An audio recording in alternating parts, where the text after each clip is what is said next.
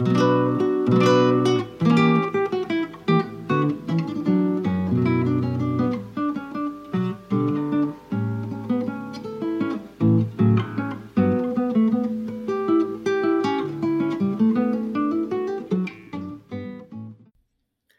und herzlich willkommen zu einer neuen Folge von den Bohrleuten. Hier ist Stefan am Mikrofon und mit mir ist heute die Ariane.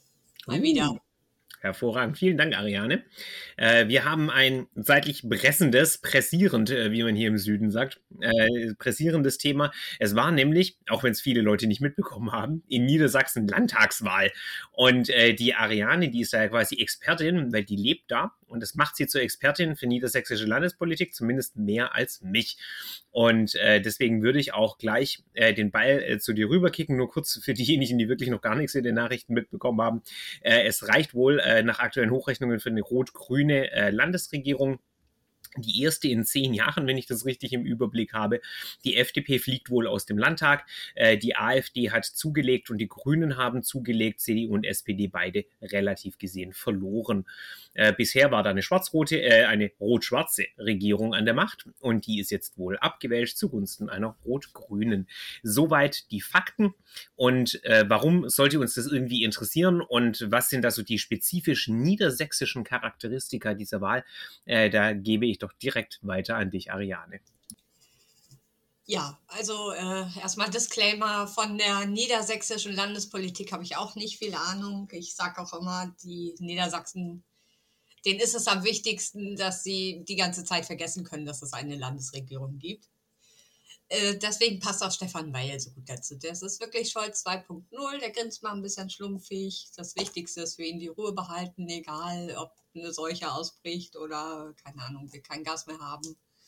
Das, das kommt den Niedersachsen auch sehr entgegen.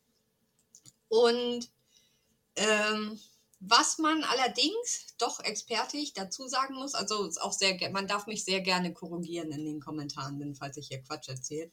Es ist ein bisschen die Ergebnisse back to normal, weil die letzte Wahl vor fünf Jahren, die ist, da ist die Koalition Rot-Grün geplatzt.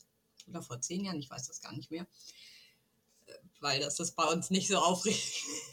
ähm, und zwar wegen den Grünen. Ich weiß nicht mehr genau warum, aber das ist ein bisschen der Grund dafür, ähm, dass die Grünen diesmal zugelegt haben, weil die dadurch letztes Mal verloren haben und dass wir überhaupt eine rot-schwarze Koalition hatten. Also rot-grün, das ist auch die letzte rot-grüne Regierung, war übrigens auch Niedersachsen unter Weil. Und jetzt kehrt das so ein bisschen insgesamt äh, zur Normalität zurück. Was, was, wie gesagt, dem Niedersachsen an sich äh, gefällt. Bloß keine Aufregung. Ja, das dazu. Ähm, was man, also was, was ich krass finde, ist die FDP, weil man muss sich denken, Niedersachsen, also gut, das ist ein strukturkonservatives Land. Wir haben auch sehr, sehr viele Bauernhöfe mit Treckern. Aber es gibt ja schon, also es ist trotzdem ein Flächenland. Wir haben trotzdem einige Städte, einige wenige, aber wir haben halt auch ähm, viele Industriestandorte mit Salzgitter, mit Wolfsburg und so. Also, dass die nicht mal reinkommen, ist schon ähm, ein Schlag ins Kontor.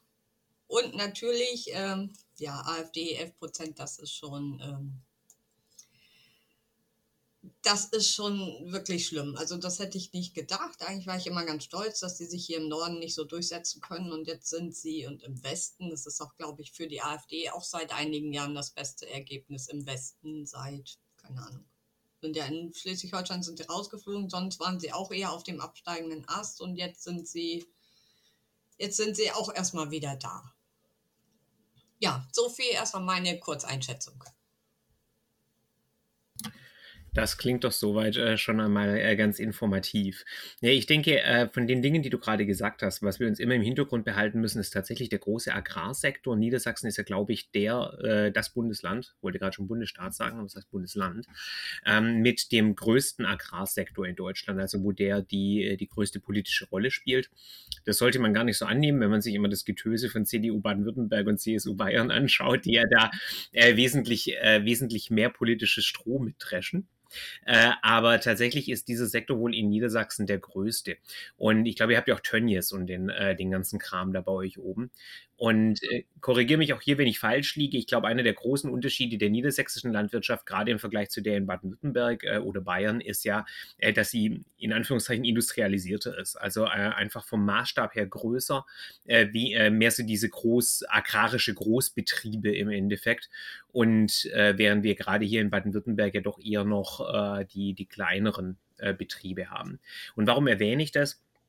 Weil ja äh, eines der großen Geheimnisse sozusagen des äh, der baden-württembergischen Grünen, die ja so eine Sonderrolle innerhalb der Republik einnehmen, ist, dass die es geschafft haben, in diesem klassisch äh, konservativen CDU-Milieu zu wildern. Ja, also hier in Baden-Württemberg ist gerade für Landwirte oder zumindest für einen guten Teil der Landwirte Grün mittlerweile eine echt wählbare Option.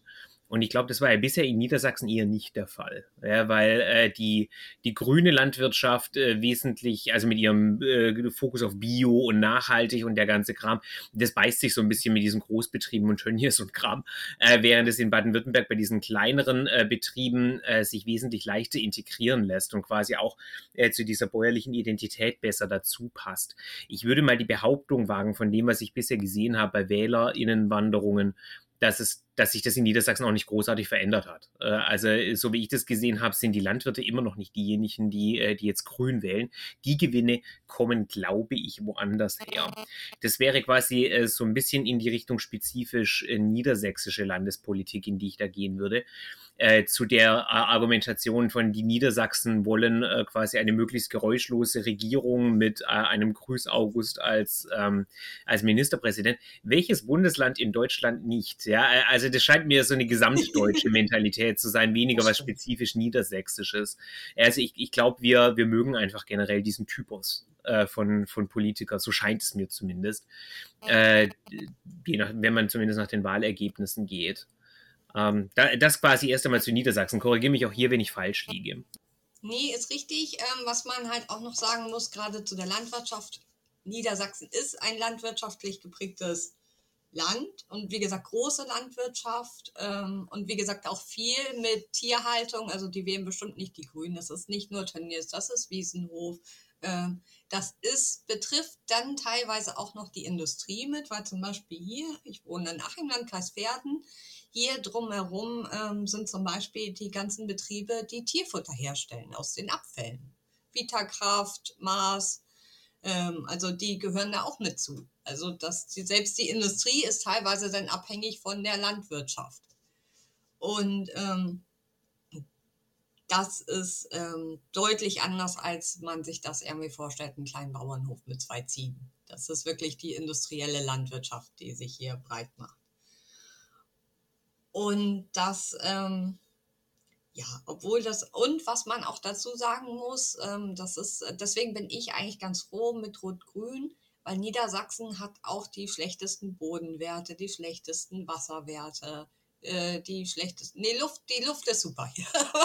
ähm, alles andere, was eben von der Landwirtschaft ist, da sieht man, wie sehr die auch ähm, den Boden und das Wasser schädigen kann. Da braucht man jetzt nicht irgendwie Braunkohlekraftwerk nebenan, sondern das geht auch mit, mit, mit einem Weizenfeld. Und eben auch nicht nur Weizenfelder, sondern auch viel Tierhaltung, also nicht nur Tönnies, auch Wiesenhof und alle anderen. Und eben die Industrie hat sich daran angepasst. Also wir haben ähm, hier in Achim, Landkreis Werden, haben wir zum Beispiel Vitakraft und Mars, die Tierfutter herstellen und die ganzen Abfälle ähm, zu Tierfutter verarbeiten. Das gehört so ein bisschen zusammen und was man eben auch bedenken muss, die Niedersachsen hat die schlechtesten Bodenwerte und die schlechtesten Wasserwerte, hauptsächlich durch das Nitrat im Boden. Also das ist schon alles ähm, auch der Grund, warum zum Beispiel Schwarz-Grün oder Jamaika hier nie so wirklich äh, ernsthafte Option waren, weil logischerweise gerade in diesen Fällen nicht nur das Auto, sondern auch die Landwirtschaft ist da noch ein ganz großer Punkt, wo Grün und Schwarz sich hier unterscheiden, was jetzt im Bund ähm, nicht so viel Relevanz hat. Ja, soweit erstmal. Die Grünen sind ja auch geradezu passend dazu, äh, glaube ich, in Niedersachsen ziemlich links. Wenn, wenn ich das richtig weiß. Also so im bundesgrünen Durchschnitt sind ja, wenn ich, äh, wenn meine Informationen stimmen, einer der grüneren Landesverbände, äh, einer der, der linkeren Landesverbände. Also wenn man quasi Berlin auf der einen Seite sieht und Baden-Württemberg auf der anderen, dann sind die schon deutlich näher an Berlin als an Stuttgart dran. Ja, ich wollte gerade sagen, nicht so wie in Baden-Württemberg. Ja gut, keiner von denen ist wie Baden-Württemberg, die sind ja wirklich sui generis. Aber äh, der, äh, der Punkt ist eben der, dass gerade diese, äh, die, dieses Wissen sozusagen, dass es hier komplette Branchen und Schichten gibt, die never ever äh, quasi grün wählen werden, dann gibt es natürlich auch wenig Grund sozusagen, sich dazu äh, in die Richtung zu moderieren, äh, letzten Endes. Und, und was dazu kommt, was man vielleicht, das müssen wir sowieso bei der FDP nochmal äh, einwerfen, die ja wirklich extrem auf Atomkraft ist super gesetzt haben. Das ist natürlich in Teilen Niedersachsen auch so ein grünes Ressort. Also auch was, womit sie sehr links sind. Das ist auch, glaube ich, der einzige Landkreis mit dem grünen Direktmandat, der, ähm, der nicht in einer Stadt ist, war in Lüneburg, was eben zum Wendland gehört wo die FDP ziemlich sicher sehr schlecht abgeschnitten hat. Ich war da schon mal und ich muss zugeben, wenn man überlegt, wo kann man ein, eine Abfallmüllhalde für Atomkraftzeugs bauen, dann würde man diese Einöde wählen. Tut mir leid, liebe Niedersachsen im Wendland.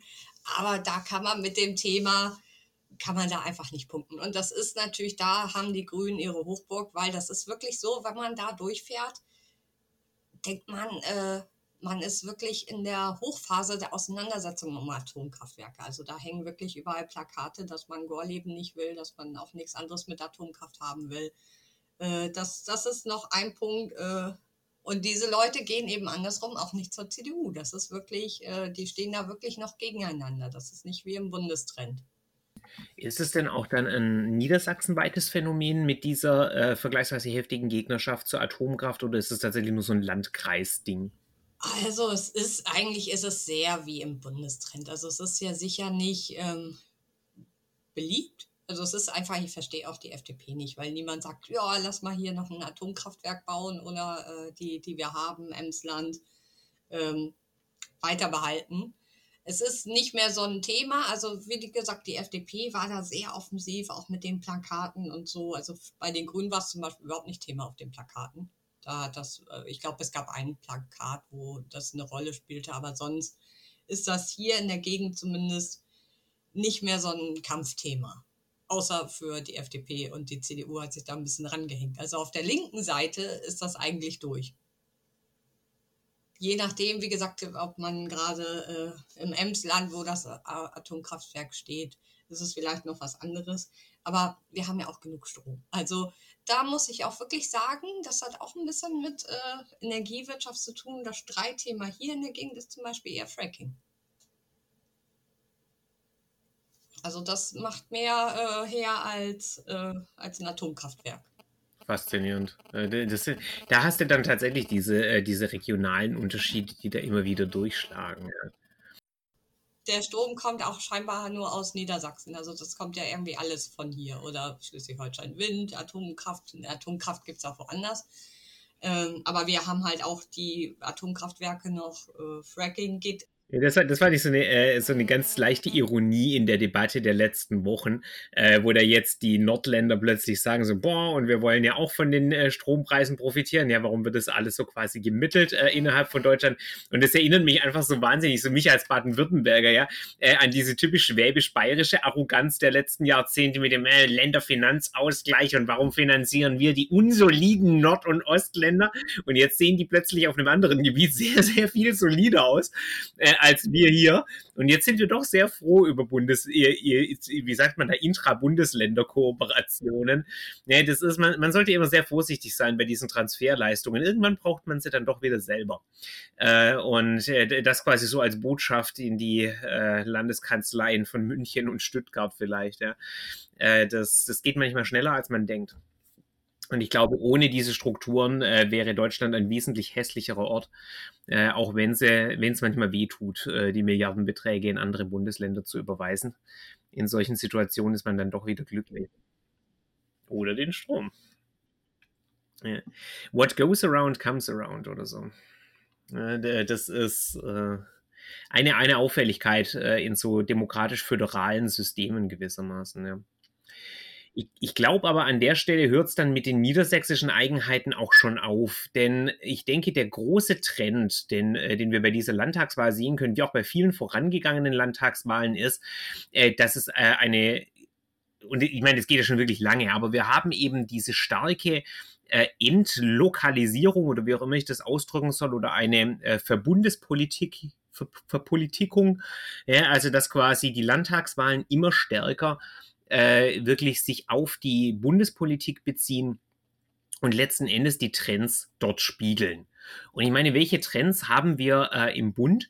Wir haben zum Beispiel äh, im Bund relativ starke Grüne gehabt äh, im, äh, in den letzten so zwei Jahren, ist es also seit 2019. Und seither war ja keine Landtagswahl mehr in Niedersachsen. Das heißt, es war zu erwarten, äh, dass die Grünen stärker werden ja, allen äh, jeweils Bundesland, äh, bundesländlichen äh, Eigenheiten zum Trotz. Genauso äh, war zu erwarten, dass es in irgendeiner Art und Weise so eine Richtungsabstimmung über die aktuelle äh, Ampelregierung ist. Ne, die SPD hat in den Umfragen relativ verloren und surprise, surprise, auch der Weil, der ist zwar Wahlsieger, aber nichtsdestotrotz gegenüber 2017 hat er verloren. Äh, die CDU ist in den Umfragen äh, seither massiv abgestürzt und genau dasselbe ist ihr in Niedersachsen passiert.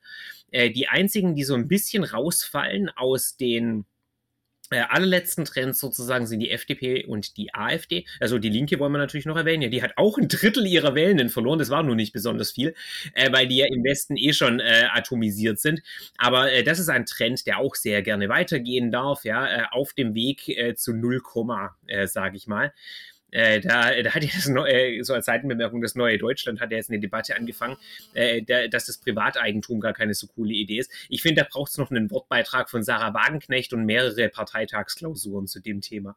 Das würde, glaube ich, die elektorale Lage der Linken weiter massiv verbessern. Aber äh, gut, äh, Spaß beiseite. Ich denke, die FDP und die AfD sind äh, die zwei, äh, die sozusagen ähm, gerade so ein bisschen gegenläufig sind. Ich denke allerdings, dass hier Niedersachsen eher ein Seismograph ist. Wobei man ja bei dem Bundestrend fairerweise sagen muss, äh, dass die schlechteren Umfragewerte für die FDP ja auch schon äh, eine Weile äh, unterwegs sind. Da können wir mit Sicherheit auch noch gleich darüber reden, warum das so ist. Von daher fällt vielleicht sogar noch das in den Bundestrend. Bei der AfD denke ich, da ist Niedersachsen eher ein Seismograph äh, für Dinge, die bundesweit und in den anderen Bundesländern noch kommen. Es wäre auch wirklich überraschend, wenn in einer Krisensituation wie jetzt gerade mit, äh, mit dieser äh, wirklich seit Jahrzehnten nicht mehr dagewesenen Inflation, mit der Kriegsgefahr, ähm, wir haben wieder äh, mehr äh, massenhaft äh, Geflüchtete im Land, auch wenn es glücklicherweise kaum diskutiert wird und so weiter und so fort wenn sich das nicht niederschlagen würde in Unterstützung für randständige äh, Parteien oder Positionen, da wäre ich auch wirklich überrascht. Äh, deswegen, ähm, ja, natürlich ist es schade, äh, dass die AfD da jetzt 4% mehr hat als beim letzten Mal. Aber ich denke, es ist immer noch äh, vertretbar und aushaltbar äh, sozusagen. Ganz besonders, wenn man bedenkt, wie unglaublich kaputt der niedersächsische Landesverband ist. Äh, die, äh, die sind ja quasi, die, die finden ja nicht mehr ihre eigenen Schnürsenkel im Endeffekt. Von daher, äh, das ist ja wirklich ein reines, ähm, reines Brot. Ja, genau. Also das ist ja wirklich eine reine Proteststimme. Also ich kann mir nicht vorstellen, dass für die niedersächsische AfD jemand die Stimme abgibt, äh, weil er die, weil er diese ganz spezifische Landespartei so toll findet. Also selbst Leute, die die AfD grundsätzlich mögen, dürften ja da mit Schaudern zurückfahren. Das ist ja so wie für unser eins die saarländischen Grünen. Ja, äh, also das bei, bei aller Liebe, aber äh, bei, bei der Inkompetenz ist irgendwann mal Schluss. Und was ich dazu sagen würde, Genau, also ich denke auch, es ist einfach ein Indikator dafür, dass, dass die profitieren immer von besonderen Stimmungen im Land und im Moment diese Krisenstimmung mit ähm, Energiekrise. Ich habe heute eine Umfrage gesehen, die meisten AfD-Wählenden haben auch wirklich dem zugestimmt, dass sie sich Sorgen machen, wie sie die Energie, wie sie Strom und Gas bezahlen in letzter Zeit. Das war schon das Hauptthema. Ähm, und dazu kommt eben, wie gesagt, die Linke existierte quasi gar nicht. Also ich habe gar nicht nachgeguckt, aber es könnte, eigentlich müsste die, glaube ich, schon bei sonstigen Parteien sein, weil 2,4 Prozent hat vielleicht auch die Tierschutzpartei bekommen. Ähm, also gibt es auch nur eine wirkliche Protestpartei, die komplett außerhalb steht. Nicht so wie im Osten das oder in einigen Bundesländern das noch ist, dass so die Linke und die AfD sich dieses Protestparteien Klientel teilen können. Das geht wirklich komplett an die AfD. Was will man auch sonst wählen? Also die FDP ist jetzt halt keine Protestpartei. Ich glaube, das ist auch tatsächlich ein Faktor, der ihnen schadet, aber da kommen wir mit Sicherheit gleich dazu. Äh, die Linke wird tatsächlich noch in den Umfragen äh, beziehungsweise in den Wahlergebnissen eigens aufgelistet äh, mit diesen 2, wenig Prozent, die sie haben. Was vielleicht an der Stelle auch noch bemerkenswert ist, die sonstigen summieren sich, ich glaube, 5,5 Prozent oder sowas. Also die, die sind nicht überragend stark. Die äh, etablierten Parteien bekommen immer noch den absoluten Löwenanteil der Stimmen. Also das deutsche politische System ist an der Stelle sehr, sehr stabil. Äh, gerade wenn man das vergleicht mit Dingen, die jetzt in Italien passiert sind. Ich mache schon mal den Spoiler-Alert, die nächste Folge der Bohrleute wird sich mit Italien beschäftigen. Äh, und, äh, oder Frankreich oder sowas, äh, wo wirklich ja komplette Verschiebungen innerhalb des Parteiensystems passiert sind. Das haben wir ja hierzulande effektiv nicht. Ja, äh, da, wird auch nicht kommen in nächster Zeit. Nee, denk, ich sehe jetzt keinen Anlass. Also ich meine, klar, wenn sich die Krise äh, krass verschlimmert, äh, dann äh, mag, mögen noch Dinge passieren. Aber äh, so aktuell sehe ich da auch wenig, äh, wenig Anlass, das anzunehmen. Also the center holes, äh, wie es so schön heißt. Ja? Also die, die Mitteparteien bleiben weiterhin bestehen. Und ich glaube, damit können wir auch gleich so ein bisschen in diese Ursachenanalyse ein bisschen so reingehen. Wir haben darüber ja schon mal gesprochen äh, im Podcast mit äh, über Friedrich Merz und äh, die CDU äh, letzten Endes. Und ich denke, das gleiche Phänomen zeigt sich jetzt in Niedersachsen auch wieder. Dadurch, dass wir das große Glück haben, dass die CDU eine loyale Opposition darstellt, und eben grundsätzlich verantwortungsvoll handelt und bereit ist, ihren Teil zu leisten, um quasi äh, kollektiv Deutschland aus dem, äh, aus dem Dreck zu holen, in dem es jetzt halt drinsteckt. Was, Klammer auf, auch nur fair ist, weil sie haben ihn ja gut, äh, zu guten Teilen mit reingefahren. Ja? Ähm, äh, deswegen, äh, das, das sind ja quasi alle, äh, alle so ein bisschen mit drin. Äh, aber weil das eben so ist, ist die CDU halt nicht die Partei, äh, die jetzt quasi richtig auf die Glocke hauen kann äh, und äh, da einen auf dicke Hose machen oder sowas, sondern die sind in der, in der Art, in der sie Kritik üben können und in der sie Wahlkampf machen können, schon eingeschränkt. Also die kämpfen im Endeffekt mit einer Hand hinterm Rücken festgebunden.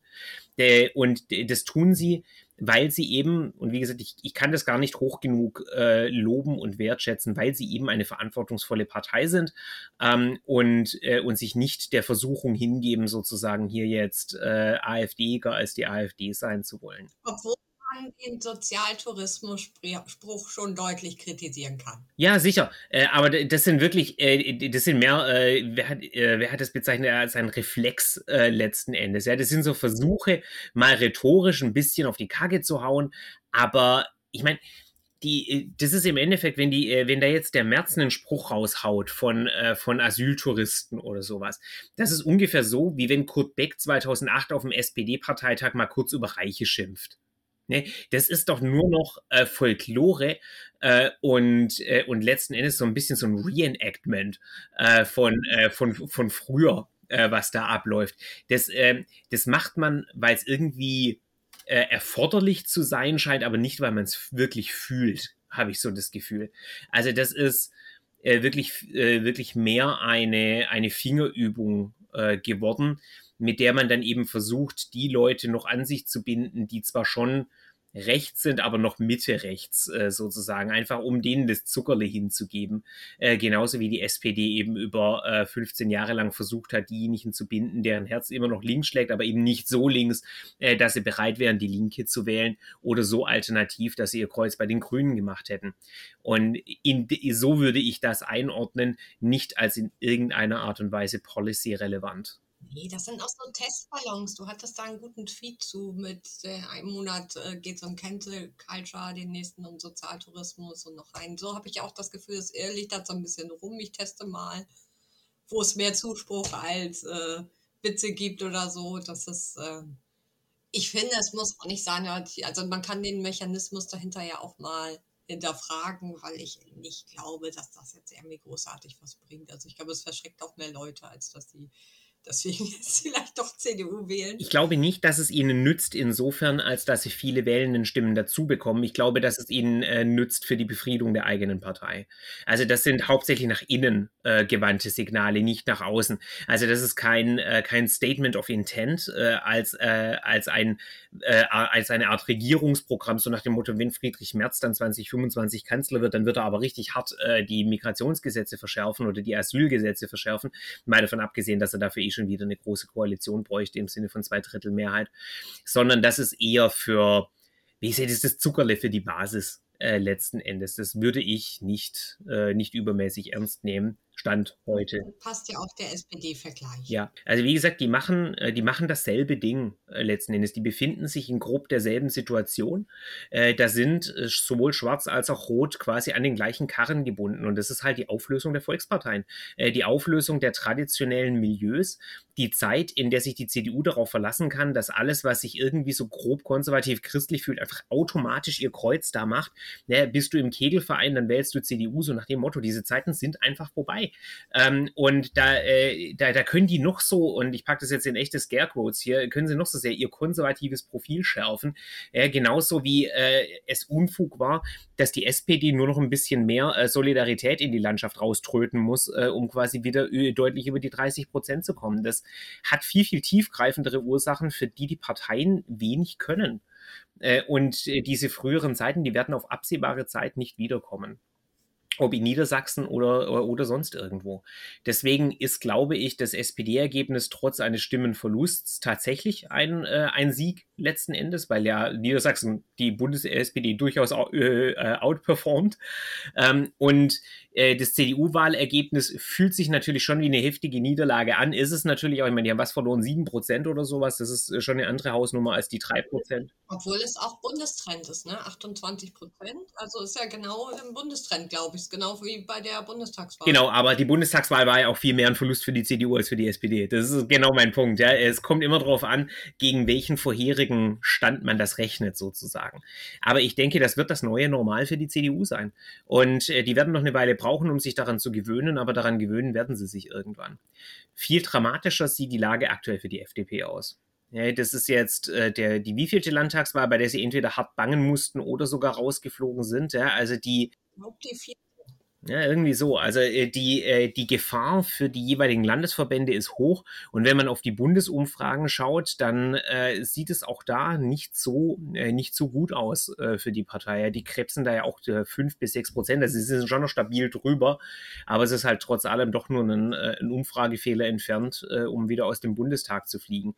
Also äh, ich kann mir schon vorstellen, dass da ich weiß gar nicht, wie heißt denn die FDP-Parteizentrale? Ist das das Karl-Naumann-Haus oder sowas? Ach so. Keine Ahnung. Äh, aber wo, wo auch immer Lindner sitzt, äh, da, äh, dass, da, äh, dass da Entspannung nicht angesagt ist. Und äh, ich denke, ein Großteil von diesem Problem, also auch hier in Niedersachsen, ist es mit Sicherheit auch wieder der Bundestrend. Und die FDP hat halt das Problem, sie ist gerade in Regierungsverantwortung. Und sie muss diesen, diesen Mist mittragen, letzten Endes. Sie, sie ist mit im Boot. Ähm, und die Regierungsparteien insgesamt haben ja durchaus äh, verloren. Also wenn man quasi die Ampelstimmen zusammenzählt in Niedersachsen, dann äh, ist das kein, kein besonders glorreicher Tag. Das ist nicht mal für Rot-Grün ein glorreicher Tag, aber wenn die FDP noch mit reingerechnet wird, dann ist es ein sattes Minus. Und das ist eben diese, äh, diese Geschichte, die müssen das mittragen und die sind diejenigen, genauso wie SPD und Grüne, die aktuell das Gesicht sind von Gaspreisbremse, von Gas, äh, äh Gasumlage und äh, Rumlavieren in der Ukraine-Frage und äh, der, der Inflation. Und es gibt keine vernünftige Antwort darauf. Ich vermute, es kann auch keine vernünftige Antwort darauf geben, aber äh, den Zorn kriegst du halt ab, wenn du an der Regierung bist. Das ist immer, das ist unfair, äh, aber äh, das ist eben der Fall. Und ich denke, äh, das, das eigentliche Problem sozusagen für die FDP, warum sie jetzt gerade auch der große Blitzableiter sind, ist noch als letzter Gedanke und dann lasse ich dich mal wieder, ähm, ist, äh, ist einfach der, dass sie hauptsächlich gerade auffallen mit, äh, mit Nein sagen und äh, sich sehr stark definieren äh, über, äh, über diese Bremserrolle. Und das Problem ist halt, äh, ja klar, äh, die, äh, ich will jetzt nicht argumentieren, wie das diverse Leute tun. Ich habe da ein paar Beispiele in die Show Notes gepackt. Ja, das ist totaler Quatsch. Äh, wenn da jetzt Leute kommen. Einführen. Ja, ja, genau. Die müssen jetzt das Tempolimit einführen und äh, den Mindestlohn erhöhen und dann müssen sie das 9-Euro-Ticket noch reinklatschen und am besten Windräder überall hinstellen und dann wird's schon wieder. Ja, das ist natürlich auch meine Traumvorstellung, dass die FDP das tut, aber nicht die von denen, die tatsächlich die FDP wählen. ja, das ist, das ist relativ klar. Nee, ähm, also von daher betreiben die da schon äh, eine Politik für diejenigen, die sie auch gewählt haben. Äh, also dieses Linksrutsch verhindern, äh, wie das ja dann immer schön ausgedrückt wird. Aber das Grundproblem bleibt halt, dass fürs Nein sagen niemand gewählt wird. Ja, das war ja ganz lange auch ein äh, Grundproblem vieler anderer, äh, vieler anderer Parteien, die in dieser Falle drin gesteckt sind. Man wird äh, im Allgemeinen trotz allem dafür gewählt, dass man äh, etwas tun möchte, dass man etwas Neues äh, bringen möchte. Und man muss ja auch sagen, damit hat die FDP auch Wahlkampf gemacht. Ja, sie haben sich ja im Wahlkampf hingestellt als die Partei, die hier das moderne Deutschland schafft, um da mal den alten SPD-Wahlschlager wieder auszubuddeln, äh, mit Digitalisierung hier und äh, quasi diese Aufbruchstimmung. Und äh, seither haben sie halt sich hauptsächlich dann als Bremser äh, inszeniert. Sicherlich den, äh, den Umständen geschuldet, weil halt gerade jetzt nicht so die große Gestaltungszeit ist.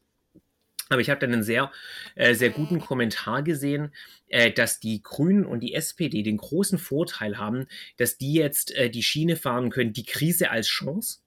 Äh, sozusagen und, äh, und es nutzen können, um durchzudrücken, was sie schon immer wollten, also vor allem die Grünen. Äh, für die ist das jetzt ja äh, quasi die ideale Gelegenheit. Und die FDP, die kann genau das nicht tun. Weil ich meine, was will denn die FDP immer? Die will Steuern senken äh, und die will möglichst wenig Staatsverschuldung. Und das alle, egal was du sagen willst, in der Krise jetzt äh, schwierig. Schwierig. Ja, äh, und von daher, die sind in einer nicht, nicht beneidenswerten Position. Ja, also um erstmal damit anzufangen, ich glaube, das schlechte Ergebnis liegt, nicht daran, wie Lindner meinte, dass die FDP plötzlich als radikal linke Partei wahrgenommen wird, obwohl das eine sehr schöne Überschrift war.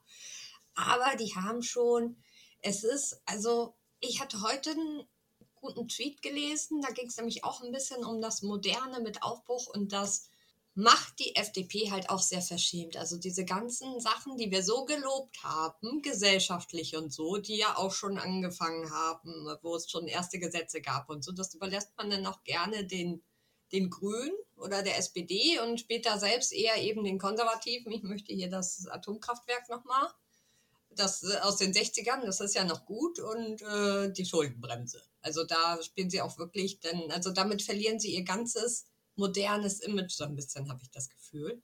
Und es sind halt auch Sachen, ähm, das ist jetzt nicht so, ähm, es kommt ja darauf an, wozu man Nein sagt. Und es ist, die Leute haben Angst, ihr Essen nicht mehr kaufen zu können wenn, also selbst in der Mittelschicht. Also das wirklich, und ich bin nicht mal von den Gaspreisen so krass betroffen, aber jedes Mal aus dem Supermarkt kriege ich die Krise. Das Geld rinnt einem ja wirklich aus den Fingern wie nichts Gutes. Und da kommt natürlich, wenn man dann anfängt, ähm, also A, Atomkraftwerke, das ist wirklich so eine Idee. Also ich, das ist wirklich wie die Grünen früher. Also das ist irgendwie die Lösung für alles. Und das Problem ist ja, dann hat man vielleicht mehr Strom, aber es wird ja den Strompreis nicht mal irgendwie großartig noch ähm, vertiefen. Also da, das hilft eben nichts. Und wenn man sich dann hinstellt und sagt, nee, nee, wir brauchen hier die Schuldenbremse bloß nicht so viel entlasten, wir müssen uns alle mal am Riemen reißen und den Gürtel enger schnallen, das ist im Moment auch nicht beliebt da haben natürlich Grüne und SPD, das ist natürlich für die FDP auch blöd, weil sie das ist jetzt echt wieder für die FDP ein bisschen doof. Normalerweise sagt man ja immer, man möchte das Finanzministerium haben, weil das so viel Macht hat. Das ist aber im Moment eher kontraproduktiv, weil Lindner jetzt in der Rolle steht, wir brauchen die Schuldenbremse und bloß nicht die Bürger zu sehr entlassen. Das ist ja teuer.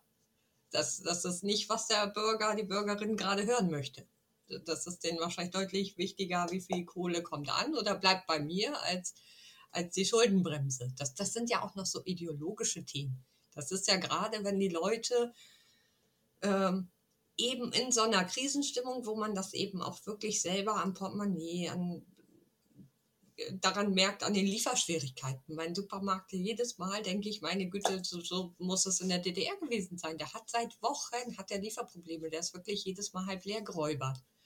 Ähm, glaube ich, da wollen die Bürger dann natürlich eher das Konkrete und nicht irgendwie eine ideologische Diskussion führen. Und wenn dann über Quatschthemen wie Winnetou. Und zweitens, was auch noch ein Problem ist, glaube ich, weswegen das bei den Grünen auch vielleicht gerade nicht so schlimm ist, da merkt man schon, dass die Grünen quasi sich vorher schon als Regierungspartei äh, versucht haben. Und ich glaube deswegen, das hat die FDP halt gar nicht. Die versuchen jetzt eher, wie kann ich noch in der Regierung gleichzeitig in Opposition sein. Ich glaube, das ist eben, dadurch ist der Absturz plötzlich in der Regierung zu sein schlimmer. Weil sich ja alle, es fühlen sich auch alle verraten. Deswegen, man kann ja die ganzen Analysen, die einen sagen, die FDP muss linker werden, die andere sagen, die, wir müssen, die denken plötzlich, wir sind eine linke Partei, wir müssen rechter werden. Und beides gleichzeitig ist für ist auch nicht einfach. Ja, das sind wirklich Fliehkräfte in beide Richtungen, äh, glaube ich, die, die da an der Partei zerren und die können es auch niemandem recht machen. Äh, also ich, ich habe da wirklich auch kein Rezept. Also ich würde mich nicht darauf versteigern zu sagen, hier die FDP muss dieses oder jenes machen und dann wird das besser oder so. Also äh, da, wie du schon sagst, das ist so ein, so ein generelles äh, Problem. Ich verstehe auch völlig dieses Festhalten an der Schuldenbremse, ja, weil, weil das einfach ein, eine absolute rote Linie für diese Partei ist. Die können die nicht überschreiten. Das war die Conditia sine qua non für den Eintritt in die Ampel. Äh, würden, würde die äh, FDP quasi offiziell sagen, hier äh, Schuldenbremse, fuck it. Ja, das, das, das ist unvorstellbar. Ja, das, selbst was die, die Grünen, die ja gerade wirklich riesige Schritte gemacht haben, ja, von den Waffenlieferungen über längere Laufzeiten für Kohlekraft, längere Laufzeiten für Atomkraft, ja, die, äh, die äh, die Partei steht stabil, ja, und zwar sowohl intern äh, als auch in den äh, als auch in den Umfragen. Und ich glaube, das liegt wirklich ganz massiv daran, äh, wie du gesagt hast, dass die jetzt eben schon seit Jahren äh, quasi mental sich darauf eingestellt haben, Regierungspartei zu sein. Und, die und eigentlich finde ich das viel erstaunlicher als das, was bei der FDP gerade abläuft. Also das finde ich äh, tatsächlich erstaunlicher, als dass eine Partei, die nach Jahren der Opposition plötzlich in der Regierung ist, in so einer Situation, man muss sich ja auch mal vorstellen, es ist ein Jahr her. Ne? Also Merkel hat den den Löffel abgegeben, natürlich nicht. Hat das Zepter weitergereicht und klonk ist der Russlandkrieg. Ich glaube, dass die sind im Januar sind die ja, haben die erst angefangen zu arbeiten und im Februar ist der Krieg ausgebrochen. Ne? Also das ist auch wirklich, es ist schon arg viel Pech dabei, muss man auch sagen. Das ist jetzt wirklich nicht so eine normale, ein normaler Regierungswechsel. Ja, ganz klar. Aber ich, ich denke eben gerade, dass, äh, dass wirklich das äh, sehr stark reinspielt und äh, dass die jetzt eben dieses Problem haben, dass die normative Kraft des Faktischen sie im Endeffekt in Dinge reinzwingt, die sie nicht machen wollen. Ne, es war, wir hatten ja quasi zum einen diese Geschichte mit dem Sondervermögen für die Bundeswehr. Ich glaube, das ging noch. Ja, ich meine, das ist zwar auch schon Finanz-Jiu-Jitsu und äh, letzten Endes so dieses, die Schuldenbremse, ja, formal bleibt sie bestehen, aber ich meine, wen willst du verarschen? Aber äh, das war ja letzten Endes auch nur damit, äh, damit die quasi ruhig schlafen können. Aber als jetzt äh, der Krieg sich in den Sommer reingeschleppt hat und absehbar wurde äh, dieses Problem mit den Gaspreisen, was da jetzt kommt. Ich meine, das war ja schon von dem Beginn an, als Habeck seine beknackte Gasumlage angefangen hat dass das noch teuer wird und dass es völlig aussichtslos war zu glauben, äh, dass der Staat da nicht mit wirklich gigantischen Summen wird äh, reingehen müssen. Das ist ein Punkt, den habe ich nicht verstanden in den letzten Wochen bei, äh, bei ganz, ganz vielen Leuten in der Diskussion, dass da ernsthaft in Deutschland darüber diskutiert wurde, dass die Gaspreise sich versiebenfachen, verachtfachen oder sowas. Also, dass wirklich äh, Menschen urplötzlich vor dem, äh, vor dem Bankrott stehen, und zwar Millionen von Menschen, und der Staat würde das geschehen lassen. Das war einfach völlig klar, dass an dieser Stelle jede Bundesregierung, völlig egal welche Partei da drin ist, sagen wird, fuck it, äh, wir, äh, wir, öffnen die, äh, wir öffnen die Schleusen und äh, jetzt wird Geld gedruckt, äh, letzten Endes, weil das ist das, was hier passiert. Nee, es darf keiner offen sagen, weil der Kaiser steht aber gerade ziemlich nackig da, der EZB-Kaiser. Und äh, aus Sicht der FDP ist das natürlich echt dramatisch, weil die jetzt gezwungen werden, äh, hier äh, Dinge mitzutragen und zwar wirklich gezwungen. Es gibt keine Alternative, weil die können sich nicht hinstellen und sagen, nee, wir halten 2023 die Schuldengrenze ein. Das ist viel relevanter als 30 Millionen Privathaushalte bankrott. Und nicht nur Privathaushalte, ne? das sind ja eben, wie gesagt, das geht in Deutschland erst recht nicht. Du hast die Industrie, du hast die kleinen Betriebe, Das kann die FDP ja auch nicht zulassen. Also es findet sich, ich meine, man könnte das besser verpacken, weil es findet sich ja für jede Klientel eigentlich, wir helfen auch den Apothekern. Also es muss ja jeder mehr Strom bezahlen zum Beispiel und mehr Gas. Ah, und rausgehen können sie auch nicht aus der Koalition, dann sind sie auch tot. Also sie müssen da durch. Ja, müssen sie auch. Ähm, und äh, ja, äh, da, da wollte ich gerade weitermachen an der, äh, an der Stelle. Das ist halt eben dieses Thema. Das ist keine ernsthafte, äh, keine ernsthafte Wahl. Die existiert einfach nicht. Ne, genauso wie letzten Endes jetzt gerade mehr Ausgaben für die Verteidigung oder dass endlich diese Bewaffnung für Drohnen äh, abgefrühstückt ist oder solche Sachen. Ja. Das war seit dem 24. Februar letzten Endes auch keine echte Debatte mehr. Aber äh, das jetzt ist ja noch viel, viel schlimmer. Ja, also es ist wirklich, äh, die, die werden gezwungen, äh, gegen alle ihre Prinzipien zu handeln. Und es gibt keine Alternative, weil sie eben in der Regierung äh, jetzt gefangen sind und weil die Lindner FDP wesentlich mehr als die Westerwelle FDP seinerzeit oder die Rösler FDP eben auch eine diszipliniertere und verantwortungsvollere FDP ist. Ja, genauso wie die CDU eben auch.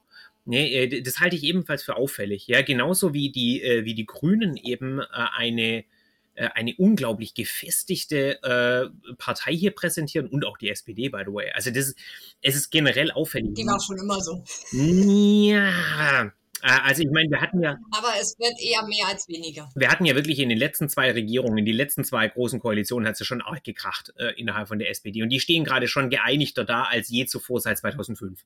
Ich glaube, das kann man schon so sagen. Und äh, bei den Grünen ist es der Fall, bei der FDP ist es der Fall. Äh, die einzigen, die gerade massiv äh, Infighting haben, sind die CDU. Und die Ergebnisse sind, äh, sind entsprechend. Die waren jetzt halt die letzten 16 Jahre immer hinter ihrer äh, Kanzlerin geschlossen und haben jetzt dieses gemeinsame Projekt Kanzleramt verloren.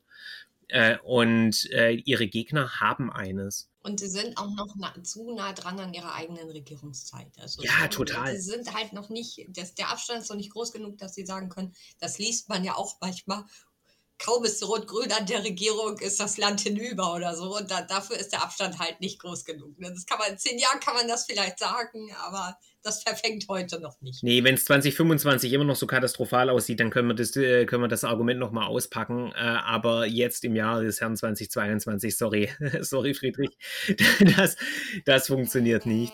Nee, aber äh, das ist eben diese, diese Geschichte. Und ein weiterer Faktor, der da reinläuft, ist, dass wir jetzt endgültig in einer Drei-Parteien-Welt angekommen sind. Und das sorgt dafür, dass die FDP halt letztlich in alle Richtungen anschlussfähig sein muss. Klar hätten die lieber Jamaika gemacht als Ampel. Aber ähm, das hat man ja auch im Niedersachsen-Wahlkampf gesehen, wo die FDP äh, klug genug war, nicht auszuschließen, eine Ampelregierung zu machen. Ja, äh, auch hier hätten sie natürlich Jamaika gegebenenfalls bevorzugt. Aber äh, Schwarz-Gelb ist ein Traum, der ausgeträumt ist, genauso wie Rot-Grün.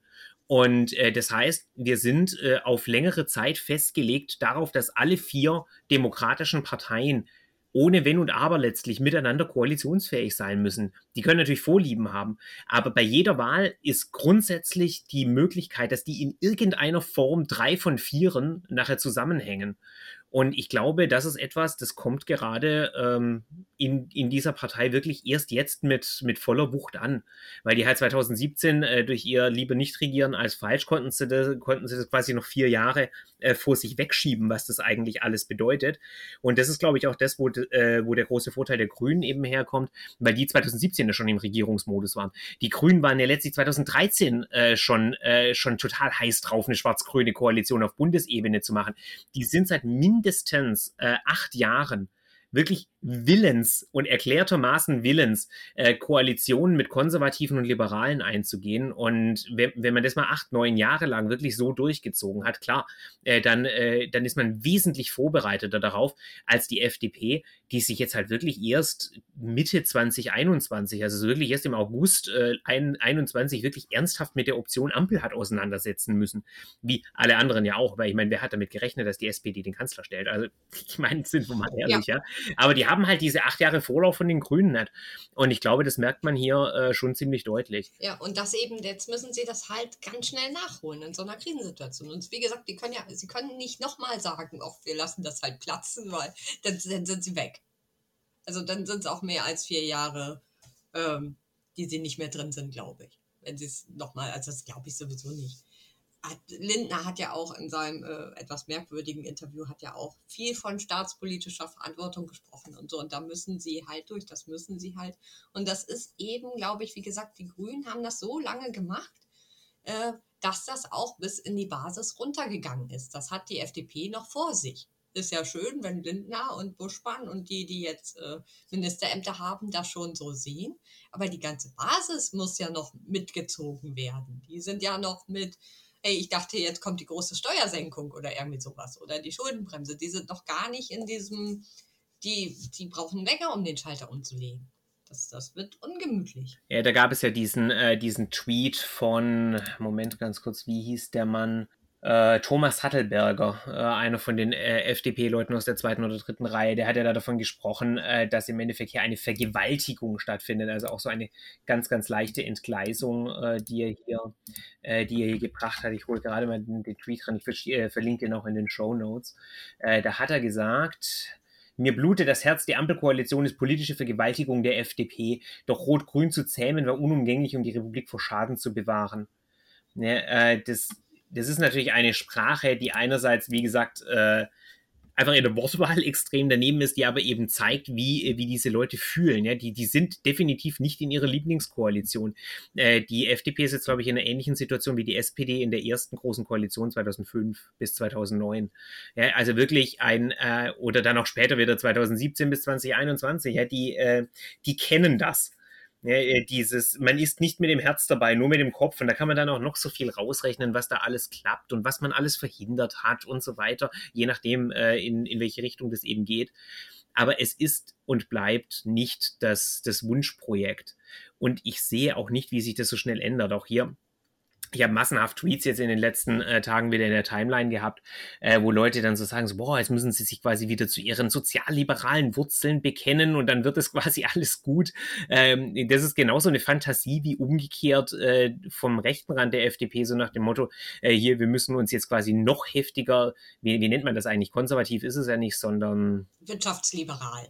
Ja, genau, nennen wir es mal so, ja, aber wir müssen da das quasi äh, ganz besonders betonen. Keines von diesen Rezepten wird in irgendeiner Art und Weise die, die Lösung bringen.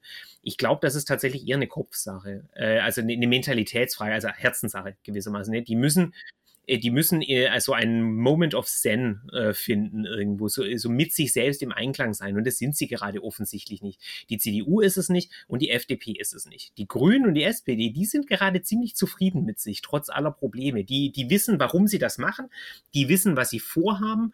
Die sind zwar möglicherweise mit einzelnen Dingen, wie es läuft, nicht zufrieden, aber die, die wissen, was sie tun und warum. Und ich denke, das ist bei der FDP und der CDU nicht der Fall. Und das, das fühlt man halt auch. Äh, auch in den Wahlkämpfen, auch bei den Landtagswahlen. Und das, äh, das strahlt dann gewissermaßen ab. Ja, ihm fehlt auch so ein Herzensthema. Also wie gesagt, die SPD kann das jetzt nutzen, Entlastung und so. Jetzt können wir hier ein bisschen mehr Sozialkram machen. Äh, das klappt ja auch gut. Heil hat gut verhandelt. Nochmal drauf, hast du ja auch kurz irgendwie erwähnt, dass der stark unterschätzt ist. Ähm, die Grünen, okay, die AKWs müssen sie schlucken, aber dafür ist jetzt Energiewende wieder total, das muss jetzt schnell gehen und so. Also die haben jetzt alle, jeder so ein Herzensthema und die FDP sitzt da und denen fehlt das.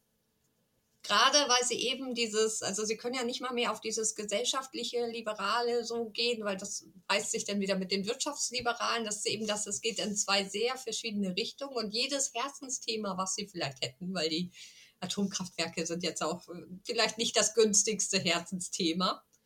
Selbst wenn die sich darauf vielleicht noch einigen könnten, aber das ist jetzt was, womit sie sehr äh, nicht unbedingt die Landesstimmung so hinter sich haben. Also denen fehlt, glaube ich, was, ein Bonbon als Grüner weiß ich gerade, äh, also Wissen in dem Sinne quasi, äh, dass das äh, für Anhänger und Anhängerinnen der Partei gilt sozusagen, weiß ich, ich bin auf der richtigen Seite der Geschichte. Und mit diesem, mit diesem Wissen sozusagen, ja, weil wie du schon sagst, äh, allen ist klar, Erneuerbare, jetzt, jetzt aber wirklich, ja, Klimakrise ist heftiger, die Abhängigkeit von Russland, ja, da, ja, da, man fühlt sich quasi bestätigt. Wenn, wenn du gerade Grüner bist, dann kannst du dich wirklich zurücklehnen, weil du warst nicht schuld äh, an der ganzen Putin-Geschichte, ja, da muss man so weit zurückgehen, das ist einfach albern. Ja, und diejenigen, die so weit zurückgehen wollen, die haben da eine, äh, eine Angela Merkel-förmige Problemstellung im Weg, äh, um, um diese rumschiffen müssen, was unmöglich ist. Ja, also äh, da kann ich mich einfach zurücklehnen und kann quasi so sagen, hier, wir hatten offensichtlich recht. Und wenn ich weiß, dass ich recht hatte, wenn ich quasi in diesem vollen äh, Glanz erstrahle gerade von meiner eigenen Selbstzufriedenheit und Selbstsicherheit, dann kann ich auch ein Atomkraftwerk schlucken. Ja, weil das, das ist dann quasi nur so ein, ja, äh, geht, geht auch vorbei, sozusagen. Ja? Das ist einfach, äh, von was reden wir hier? Das sind äh, ein Jahr oder zwei Jahre verlängerte Laufzeiten von vier äh, altersschwachen Meilern. Äh, das, das kann man hinnehmen. Ja, während äh, eben sowas wie die Aufhebung der Schuldenbremse für die FDP ist nicht hinnehmbar. Deswegen äh, gibt es auch kein, äh, keine wirkliche Gleichheit sozusagen zwischen den wirklich weitreichenden äh, Bewegungen der Grünen mit, wie gesagt, Kohlekraft, Atomkraft, ähm, Bewaffnung von all hier und da einerseits äh, und den FDP-Themen andererseits, einfach weil die Grünen den zusätzlichen Bonus haben, der sich halt im Koalitionsvertrag nicht niederschreiben lässt, aber einfach dieses mit sich selbst im Reinen zu sein und sich auf der richtigen Seite der Geschichte zu wähnen. Ob das jetzt stimmt oder nicht, das sei einmal völlig dahingestellt. Der Gegner der Grünen werden natürlich sofort sagen, nee, äh, die sind eine Katastrophe und die ruinieren Deutschland. Äh, das, äh, das, das, liegt in der Natur der Sache. Aber äh, das Problem ist eben, dass offensichtlich äh, die beiden bürgerlichen Parteien sich aktuell nicht wohl in ihrer Haut fühlen, auf sehr vielen Ebenen. Die fühlen sich als äh, in die Ecke gedrängt, als die Verlierer äh, des aktuellen politischen Diskurses. Und auch da muss man hinzufügen, ja nicht zu Unrecht. Ja, äh, die, ähm, die Bewegung läuft gerade in die andere Richtung. Die kriegen sehr viel Druck äh, und kommen, äh, kommen mit ihren Sachen nicht mehr wirklich durch und haben aktuell kein, kein Herzensthema, kein großes Projekt. Ähm. Nein, und das ist ja auch so ein Dilemma, weil ja, die FDP kann von der Schuldenbremse nicht weg, sie kann aber auch nicht darauf beharren. Also es bleiben ja nur diese Formelkompromisse mit, ja, wir haben hier jetzt 100 Milliarden Sondervermögen, das hat mit der Schuldenbremse nichts zu tun und jetzt sind wir für die Gaspreisdecke sind wir schon bei 200 Milliarden ähm, Sondervermögen. Ich glaube, da machen die das ähnlich. Das äh, klingt schon blöd, wenn man sagt, aber die Schuldenbremse bleibt trotzdem, ist total wichtig. Und damit sind ja noch nicht mal, das ist ja jetzt erstmal wirklich nur, damit sind ja noch nicht mal Wirtschaftshilfen gedacht. Also wenn da wirklich die schlimmsten Befürchtungen eintreten und wir eine Rezession von 3%, das ist echt viel. Also da wird es nochmal extra für, und ich glaube, die, selbst bei dem, was Sie heute gesagt haben, mit der, mit den ersten Ideen für den Gaspreisdeckel, ist die Industrie noch gar nicht mit drin. Und äh, also es ist gut möglich, dass wir nochmal 200 Milliarden haben und dann müssen sie sich wieder hinstellen und sagen, die Schuldenbremse ist sehr wichtig. Deswegen äh, machen wir das ja anders. Das, das ist auch, also ich möchte im Moment auch nicht in der FDP, also wollte ich noch nie, aber ich möchte das im Moment auch wirklich nicht verkaufen müssen. Das ist schon, und da brauchen Sie, glaube ich, wirklich irgendwie ein Thema, das, wie gesagt, ein Herzensthema, das, das für die Seele der Partei auch gut ist, zumindest, wo sie sich irgendwie einigen, und wenn es auf Winnetou schimpfen ist, was weiß ich. Also muss ja nicht, nichts Großes sein, aber zumindest irgendwas, ähm, was die Partei auch selbst so ein bisschen befriedet. Das, das würde, glaube ich, der Koalition dann an sich auch gut tun. Weil eine panische FDP ist auch nicht gut für die Koalition, logischerweise. Ich glaube ehrlich gesagt, dass Winnetou und so Kram halt eben nicht ausreichen. Das ist, das ist negativ, quasi eine, eine negative Abgrenzung. Und das hilft natürlich, äh, um sich quasi selbst so ein bisschen zu vergewissern, aber es hilft halt nicht, um optimistisch in die Zukunft zu blicken, weil erneut in, in der Defensive gewinnt keiner irgendwas. Äh, da, da fehlt schon äh, dieses, ich verstehe, wogegen ihr seid, aber ich verstehe nicht, wofür ihr, ihr seid, sozusagen. Und auch hier, das ist spiegelbildlich äh, dieses Problem, das die SPD ewig hatte. Ja, denk, denk mal an dieses unglaublich gequälte Verhältnis zu Hartz IV, das die Partei Partei 15 Jahre mit sich rumgeschleppt hat. Naja, man, äh, man, äh, man konnte nicht sagen, Hartz IV ist scheiße, aber man konnte sich halt auch nicht hinstellen und sagen, yay, war die beste Erfindung seit geschnitten Brot. Ja, die größten Verteidiger von Hartz IV waren immer die CDU und die FDP. Die haben sich immer hingestellt und haben gesagt, yay, schaut her, äh, seit wir äh, diese ganzen Reformen gemacht haben, hat sich das, äh, hat sich die Wirtschaftslage in Deutschland wesentlich verbessert und das, diese ganze Reformpolitik war offensichtlich ein Erfolg und die SPD stand immer so dran wie bestellt und nicht abgeholt, äh, weil die waren ja diejenigen, die es eigentlich gestartet haben, aber sie konnten sich nie dazu bekennen. Und es hat Ewigkeiten gedauert. Das war jetzt wirklich anderthalb Jahrzehnte, bis sie es geschafft haben, ähm, sich, sich quasi da damit äh, zu, zu arrangieren. Und es hat ja fast einen kompletten Austausch auch der, äh, des politischen Personals gebraucht. Ich meine, Olaf Scholz ist ja einer der wenigen Überbleibsel äh, aus dieser Periode. Wenn man sich die SPD-Bundestagsfraktion anguckt, die allermeisten von denen waren da nicht dabei. Ne? Äh, und wenn das äh, ein Vorbild ist, quasi im Sinne von äh, ein, ein Indikator für das, was passieren äh, wird bei diesen Geschichten für CDU und FDP, dann stehen denen schon äh, einige unangenehme Jahre bevor. Und ich bin ziemlich überzeugt davon, dass die CDU einerseits äh, diesen Prozess wird durchlaufen müssen. Ich bin aber auch überzeugt davon, dass sie nicht so bescheuert ist wie die SPD und das anderthalb Jahrzehnte durchzieht. Ich denke, denen wird eine Legislaturperiode wahrscheinlich reichen, äh, give or take. Weil erneut Konservative sind nicht so bescheuert wie Linke, was das anbelangt. Ähm, aber das ist auch der Grund, glaube ich, warum es der FDP, äh, der SPD im Moment ganz gut geht. Die haben nicht, dass sie keine Baustellen mehr hätten. Wie gesagt, dieses ganze Russland-Ding, das wird auch ein bisschen überstrahlt, weil die Linke immer noch bekloppter dabei ist. Aber das ist schon ein Problem für die, auch das mit dem Militär. Das, da kommen jetzt auch wieder die ganzen Radikalpazifisten in der SPD. Aber sie hat so in sich, hat die, glaube ich, jetzt schon so ein, eine Selbstzufriedenheit so ein bisschen entwickelt. Und wir sind hier geschlossen wenn man nicht gerade nach Panzern fragt, meinetwegen. Aber wir haben auch dieses Hartz-IV-Thema mit dem Bürgergeld, jetzt nennen wir das auch noch anders. Die haben jetzt wirklich so eine Befriedung erreicht. Und den Scholz, egal was der macht, ich meine, meistens macht er eh nicht so viel, ähm, da, da, die sind jetzt wirklich zufrieden. Also die, ähm, die sind auch schwer erschütterbar, glaube ich. Wie gesagt, die, die haben ja noch genug Baustellen, aber ähm, die haben jetzt, glaube ich, wirklich auch so eine Grundzufriedenheit erreicht, dass da äh, nach, nach zwölf Jahren. Das, das haben sie auch ein bisschen verdient, muss ich sagen. Das war ja schwer genug. Die haben das Kanzleramt. Die müssen einfach nur hinschauen und können jedes Mal äh, hinstehen und sagen, schaut her, 2021, wir haben den Wahlkampf und wir haben das Kanzleramt gewonnen. Ja, ja. come at me, bro. Ja, ja. das ist, ähm, äh, daraus, äh, da, da, würde ich auch rumlaufen mit äh, zwei sehr, äh, sehr großen roten Klöten, um es mal so zu sagen. Ja. Das ist, äh, daraus können die entsprechend ihre, ihre Kraft ziehen, völlig problemlos. Äh, in, einfach weil sie haben eigenhändig und ohne dass es irgendjemand erwartet hat, die politische Landschaft der Bundesrepublik umgekrempelt. Einfach nur dadurch, dass sie das Kanzleramt gewonnen haben. Und äh, klar, das, das, das entschädigt für vieles.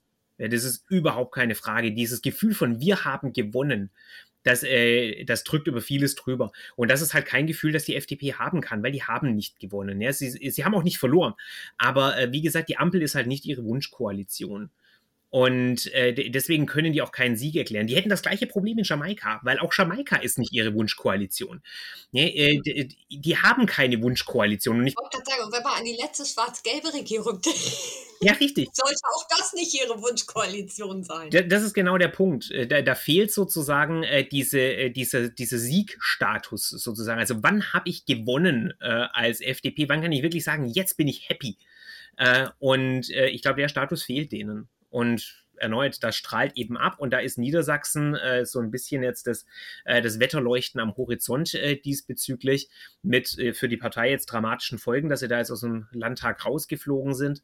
Äh, und äh, es ist ihnen zu wünschen, dass sich das bald wieder fängt. Ich denke allerdings. Also ich muss auch wirklich kurz noch erwähnen, ich habe gestern, war so ein innerer Zwist, war so ein bisschen, dass man ja dann als Linke doch in der Schadenfreude gefangen, aber ich habe ihnen doch noch gestern Abend die Augen, äh, die, die Daumen gedrückt, weil ich wirklich nicht so ganz glücklich bin mit der AfD und der CDU als einzige Opposition. Also da fehlt natürlich dann so ein liberaler Ansatz. Das wäre mir denn schon lieb gewesen, wenn sie zumindest mit in der Opposition gewesen wären. Ähm, das ist einfach als Opposition ist das nicht ideal. Womit ich die beiden gar nicht gleichsetzen will, CDU und AfD, aber mir, ich habe gerne auch eine liberale Kraft in der, in der Opposition und das sind sie halt nicht. Ich habe da tatsächlich auch keine, ich, keine Schadenfreude empfunden. Ja, ich habe früher immer Schadenfreude empfunden, wenn die, äh, wenn die FDP elektor, äh, elektoral auf die, auf die 5 bekommen hat. Aber äh, jetzt bei diesem Mal muss ich ehrlich sagen, nee. Du bist ein FDP-Freund geworden. Nein, äh, nein, nein, so, so weit würde ich nicht gehen. Das, das, ist immer noch nicht meine Partei. Habituell kann ich mit denen äh, vergleichsweise wenig anfangen, aber äh, es ist einfach, ja genau, äh, es ist einfach nicht, nicht die Schuld der Partei. Es ist nicht so, dass ich hinstehen könnte und sagen, oh, da hat der Lindner aber was total Blödes gesagt oder was total Dummes getan oder sonst irgendwas und deswegen kriegen sie jetzt verdientermaßen ihre, äh, ihre Abreibung sozusagen sondern äh, die, die sind Opfer von Umständen. Und ich denke, und ich denke, ihre einzige Chance, weil du ja schon öfter erwähnt hast, ja, Koalitionsbruch ist keine Option. Ja, ihre einzige Möglichkeit, was sie tun können, ist durchhalten. Ich denke, das ist ein temporäres Phänomen. Ja, die kriegen das, äh, der, der, der wählenden Unmut kapriziert sich jetzt hauptsächlich auf sie. Ähm, weil eben die anderen Parteien, beiden Parteien, die machen das, was sie schon immer gesagt haben, dass sie tun. Ob das jetzt dumm ist oder nicht, sei mal dahingestellt. Aber wer Windräder doof fand, der hat noch nie die Grünen gewählt. Äh, und äh, deswegen ist das jetzt quasi kein Thema. Aber diejenigen, die die FDP gewählt haben, die wollten halt echt nicht das, was gerade rauskommt. Und deswegen kriegen die das ab. Aber ich denke, das ist temporär. Äh, also wenn quasi diese Krise endlich überstanden ist mit Ukraine-Krieg und Gasversorgung und hast du nicht gesehen, dann werden sich die Umfragewerte wieder erholen. Und deswegen sind auch die Umfragewerte im Bund nicht das, was mich beunruhigen würde als, äh, als Christian Lindner, sondern eben die Frage, in wie vielen Landtagen äh, kriege ich äh, und kriegt meine Partei quasi auf die Ömmel. Äh, und wann habe ich Und wenn die rausfliegen, das ist ja für die Parteienstruktur richtig mies. Ne? Das kommt halt auch noch dazu. Und, äh, und wann habe ich quasi einen Aufstand von Landesverbänden, so äh, äh gerade wenn man an den Kämmerich denkt äh, oder sowas, ja, wie, wie viele kriegst du dann noch mehr von denen, die im Endeffekt Rogue äh, sind und letzten Endes der mit der Bundespartei hauptsächlich den Namen gemeinsam haben, aber ansonsten kaum kontrollierbar sind. Ich glaube, das ist die viel größere Gefahr als im Bund, weil bis 2025 wird sich das äh, wieder erholt haben. Das halte ich für absolut temporär. Nur äh, das hilft dir halt nichts, wenn du Landtagswahlen verlierst. Genau, und wenn man da verliert, wie gesagt, das ist ja mit der CDU, ja, der verlieren sie halt, weil das ist ja nicht so, dass die Parteistruktur an sich ist ja jetzt nicht ganz so extrem ähm, wie gesagt, weil man aus dem Landtag fliegt, das ist schon finanziell von den Leuten, also das ist schon, ähm, ist schon fies. Das stabilisiert die Partei natürlich noch mehr, als wenn man einfach irgendwo ein paar Prozent verliert und nur ein paar mehr weniger Sitze hat. Ja, du verlierst ja auch das ganze institutionelle Geflecht, das ganze institutionelle Wissen und so weiter, weil die Leute warten ja jetzt nicht fünf Jahre lang, ob die FDP beim nächsten Mal vielleicht wieder reinkommt. Ja, die, die müssen ja in der Zwischenzeit andere Jobs finden. Und wenn ich mal fünf Jahre lang irgendwo anders gearbeitet habe, möchte ich dann äh, mir den Stress für den Wahlkampf wieder geben und so weiter. Das war ja auch das große Problem zwischen 2013 und 2017, dass da ja ganz, ganz viel äh, Strukturen verloren gegangen sind, was ja dann da dazu geführt hat, dass sie sich 2017 gegen die Regierungsbeteiligung entschieden haben, unter anderem. Ja, also äh, das ist natürlich für die Partei extrem dramatisch und deswegen sage ich, ich habe da wirklich dieses Mal, anders als 2013, kein, äh, kein so, oh Gott, ich sag mal, keine Schadenfreude und so, sondern, ja, also es ist jetzt für mich auch kein riesiges Drama, weil erneut, ich bin kein, kein FDPler oder sowas. Äh, aber ja, äh, begeistert, im, äh, begeistert herumspringen tue ich ja. eben auch nicht. Nee, nee, ich auch nicht. Auch bei uns ändern sich da die Gewissheiten. Ja, ja. Wie gesagt, das Hauptsächliche ist, die müssen anschlussfähig bleiben in alle Richtungen. Und ich denke, das ist dann quasi jetzt auch der, das entsprechende, der entsprechende Schlussakkord, den wir hier haben. Und diese, diese Anschlussfähigkeit der demokratischen Parteien untereinander wird uns noch eine ganze Weile begleiten. Es mag sein, dass in einzelnen Bundesländern wie jetzt in Niedersachsen noch zwei Parteienkoalitionen möglich sind. In den meisten wird es wahrscheinlich nicht mehr, nicht mehr reichen und im Bund sowieso nicht. Auf absehbare Zeit. Ich will mich ja jetzt nicht zu sehr festlegen, aber es wäre schon eine extreme Überraschung, wenn es 2025 für ein Zwei-Parteien-Bündnis im Bundestag langt. Ja, und andererseits werden auch die großen drei Parteien, die wird es auch nicht zerlegen. Also auch die andere Richtung werden wir auch nicht sehen in den nächsten acht bis zehn Jahren, würde ich sagen. Das ist das neue Normal. Genau. Und ich denke, da müssen sich alle Beteiligten dran gewöhnen und manche sind auf diesem Weg schon ein bisschen weiter als andere. Aber äh, innerhalb der nächsten Jahre wird sich da ein Angleichen finden und dann werden wir auch sehen, in welche Richtung sich die Parteien dann vollends bewegen. Äh, ob es FDP oder CDU, äh, das, äh, äh, alle von denen müssen eine neue Rolle finden, alle diese beiden Parteien. Äh, die anderen beiden haben sie jetzt, zumindest mal für die absehbare Zeit. Auch hier ohne jede Wertung. Ja, das, ist, das ist einfach so. Ja, zu unterschiedlichen Zeiten äh, war, war das sehr umgekehrt. ja, wir haben, ich glaube, du und ich, wir haben beide einen langen Leidensweg äh, als verkappte SozialdemokratInnen äh, hinter uns. Ja, äh, da, da Sympathien zu empfinden ist nicht leicht und äh, auch die Grünen sind ja jetzt nicht gerade eine Partei, derer, derer man sich noch nie schämen musste. Äh, deswegen ja, hoffen wir einfach, äh, dass da schnell wieder ein äh, gesundes Gleichgewicht entsteht, äh, in unser aller Interesse. In diesem Sinne, vielen Dank an alle fürs äh, Zuhören. Äh, wir hatten einige Probleme mit dem Internet während der Aufnahmen. Ich hoffe, ich habe es im äh, Editiervorgang fixen können, aber nicht wundern. Äh, daher Daher kamen einige merkwürdige Sprünge innerhalb dieser Folge. Danke dir, Ariane, fürs Mitmachen. Danke dir auch und den Zuhörern. Und äh, wir sehen uns hoffentlich bald wieder. Tschüss. Tschüss.